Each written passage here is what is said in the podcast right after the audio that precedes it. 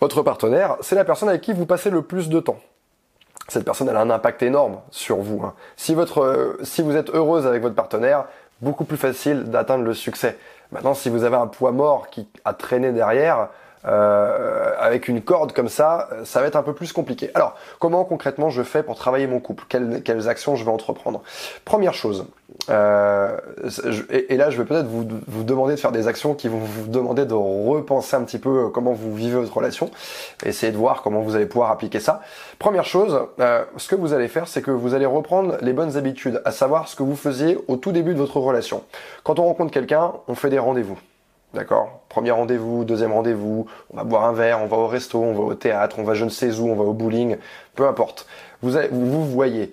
Ça, c'est ce qu'on arrête de faire au bout de six mois, un an. C'est une grave erreur. En fait, moi déjà, sans, même parler de s'apprêter, c'est très bien, mais je parle du moment que vous allez passer. Vous devez impérativement, si vous voulez que votre couple dure longtemps, vous devez impérativement vous fixer un rendez-vous par semaine un rendez-vous par semaine. Qu'est-ce que ça veut dire un rendez-vous par semaine? Ça veut dire moi, toute seule, avec mon mec, tout seul, sans les enfants, et pas dans la maison.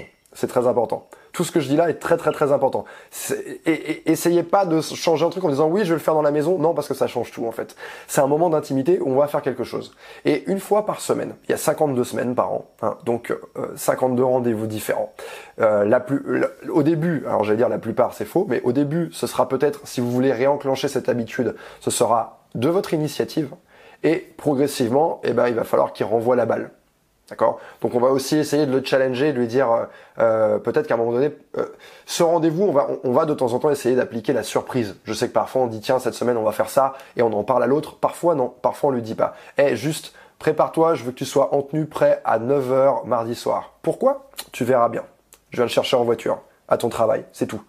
Et ça c'est de la surprise. C'est un petit truc très efficace qui fait que la personne elle va y penser, elle va être dans l'expectative en se disant tiens qu'est-ce qui va se passer ce soir, nanana. Eh, il n'y a pas besoin de faire un truc de fou derrière. Quand on, quand on lit les magazines féminins, euh, ils nous disent ouais mettez des pétales de rose sur le lit, faites ci, faites ci. Non, non, non, non, non, non, non. Juste allez au théâtre, allez au resto, mais ne lui dites pas où vous allez. Donc vous allez faire ça une fois par semaine. Maintenant, à quoi ça va me servir ce rendez-vous? Bah déjà, ça va me servir à reconstruire de l'intimité avec mon mec. Et ça va me servir à discuter de la relation. Ça va me servir à discuter de la relation dans, dans, dans, deux sens. Dans euh, les choses qui vont, qui vont très bien. Donc justement, tout à l'heure, je parlais de euh, je partager ma vision. Bah, c'est justement dans ces moments-là qu'on va pouvoir le faire. Parce qu'on n'a pas de téléphone. Hein, soit dit en passant, on le met, on le range dans son sac à main, on le met en silencieux. Et lui aussi, on veut pas avoir de téléphone, pas de distraction.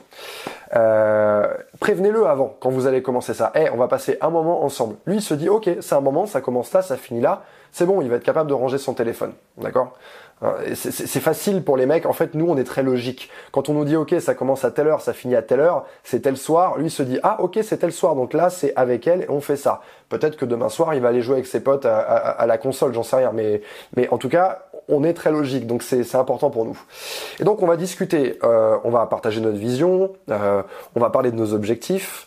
On va dire ce qui se passe très bien dans la relation. On va se récompenser. On va le dire à l'autre et on va dire aussi ce qui ne va pas. Ok?